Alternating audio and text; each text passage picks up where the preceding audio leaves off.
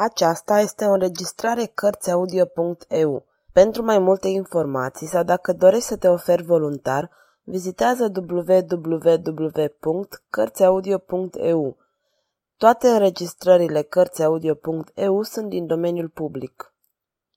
Michel Zevaco Regele cercetorilor Capitolul 3 Bufonul Unde se află François al tău? Unde este amantul tău? Ce face regele cavaler? Iertare, îndurare, mai strigă încă o dată ea. Să căutăm răspunsul la această ironică și sinistră întrebare a soțului. Ce făcea François întâi? Către ceasurile zece se așternea somnul peste Louvre. Regele, retras în camera sa, aștepta sosirea celor trei curteni favoriți, cărora avea obiceiul să le spună. Ese, Sansac, la șateniere și cu mine suntem patru gentilomi. Era singur cu Tribule. Acesta interpreta un cântec la Rebec, în timp ce François I, foarte vesel de escapada lui amoroasă ce se pregătea, se plimba cu nerăbdare. Uneori se apropia și murmura. Gilet, se numește Gilet Chantelie. Doamne sfinte, pe cât de frumos e numele, pe atât de frumoasă e fata. Și adăugă în sinea lui. Ah, o iubesc cu adevărat. Niciodată nu am simțit o dorință atât de puternică și nici când o senzație mai duioasă și mai arzătoare nu mi-a mângâiat inima. Iată cele trei sferturi ale regelui, strigă dintr-o dată tribule. Ese, la Chanteniere Esansac, își făceau apariția în încăperea regală. Gata suntem, domnilor! Suntem oricând pregătiți sire pentru serviciul majestății voastre, spuse Sansac. Dar, adăugă la Chanteniere, regele nu ne-a spus încă unde mergem. Domnilor, la proprietatea din strada Trahoa, aproape de strada Saint-Denis. Acolo și are cuibul minunata pasăre pe care trebuie să o dibuim. Pasărea se numește Gilet.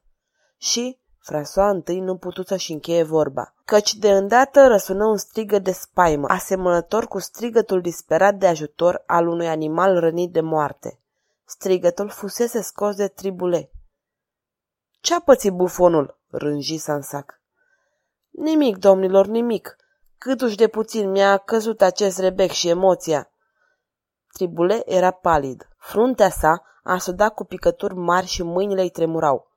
Făcu un efort ce ar fi părut sublim pentru oricine ar fi putut citi în această inimă. Ce spunea dar regele?" întrebă. Regele spunea că vom merge la proprietatea din Trahua, răspunse François întâiul. Tribule tremura. La proprietatea din Trahua, strigă, majestatea voastră nici să nu se gândească la așa ceva. Aiurea, bufonule!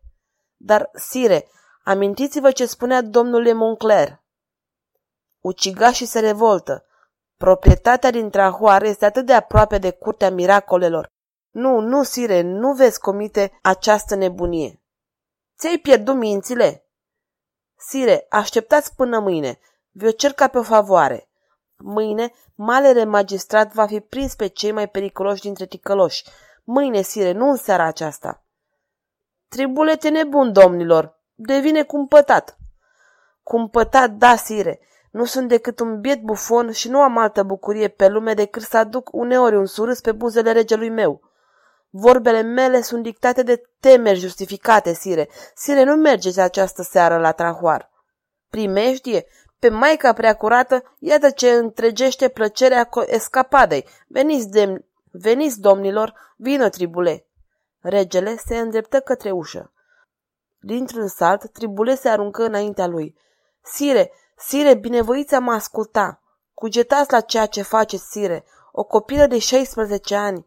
Majestatea voastră se va îndura. Cum, sire, aveți doamnele de la curte, burghezele, această biată copile? Sire, nu o cunosc, dar lucrul acesta produce o frământare ciudată. Atâta farmec, tinerețe și puritate. Dumneavoastră însuși ați spus-o. O sire, vă îndurați pentru această copilă? Fu o izbucnire de râs general. Tribule, câtă virtute! pufni regele. Tribule, predicator! Tribule, numește o zi pentru a mă spovedi. Bietul nebun își frângea mâinile și privirea sa rugătoare se ațintea asupra regelui care se prăpădea de râs. Sire, sire, reluă, cine vă spune că această copilă nu are mamă? Cugetați la înfiorarea, disperarea. Fii liniștit, făcu regele râzând și mai și. Ea nu are mamă. Sau poate un tată, continuă Tribule, pe un ton tremurător. Un tată, o sire, sunteți tată, cugetați la dolul abominal care v-ar frânge inima de tată dacă... Mizerabile, roci regele plin de mânie, ai îndrăznit vreo comparație de profanare? Mâna lui se abătu pe umărul bufonului ce căzu la picioarele sale.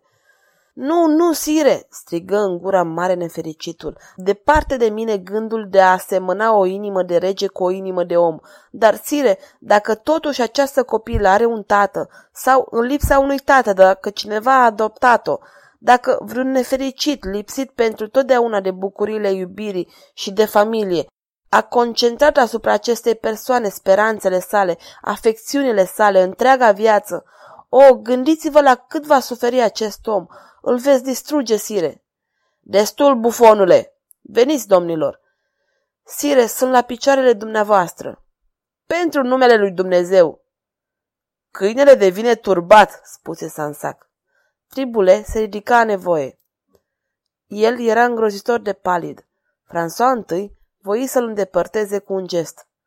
Sire, spuse Tribulet, ucideți-mă, cât sunt viu nu veți merge la Trahoar. Sansa, chemați-l pe capitan.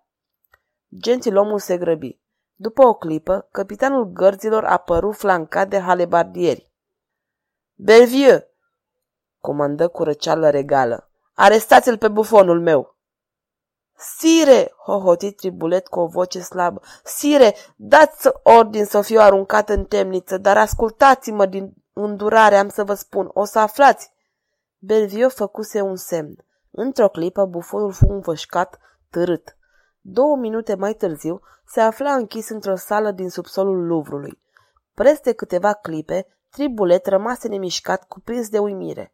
Apoi, deodată, începu să se învârte prin temniță, scoțând strigăte jalnice. Apoi se arunca asupra gratilor de la fereastră, zgâlțânindu-le cu furie.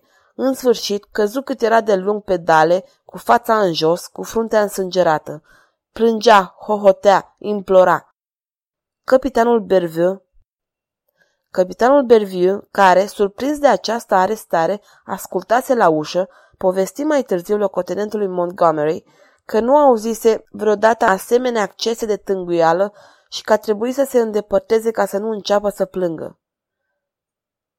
Fără cruțare, bombănit tribuleț gâlțind dalele cu unghiile sale însângerate. Regele este necruțător. Aș putea să-i o spun și ar fi râs de mine. O, Gilet, o, îngerul meu candid neprihănit.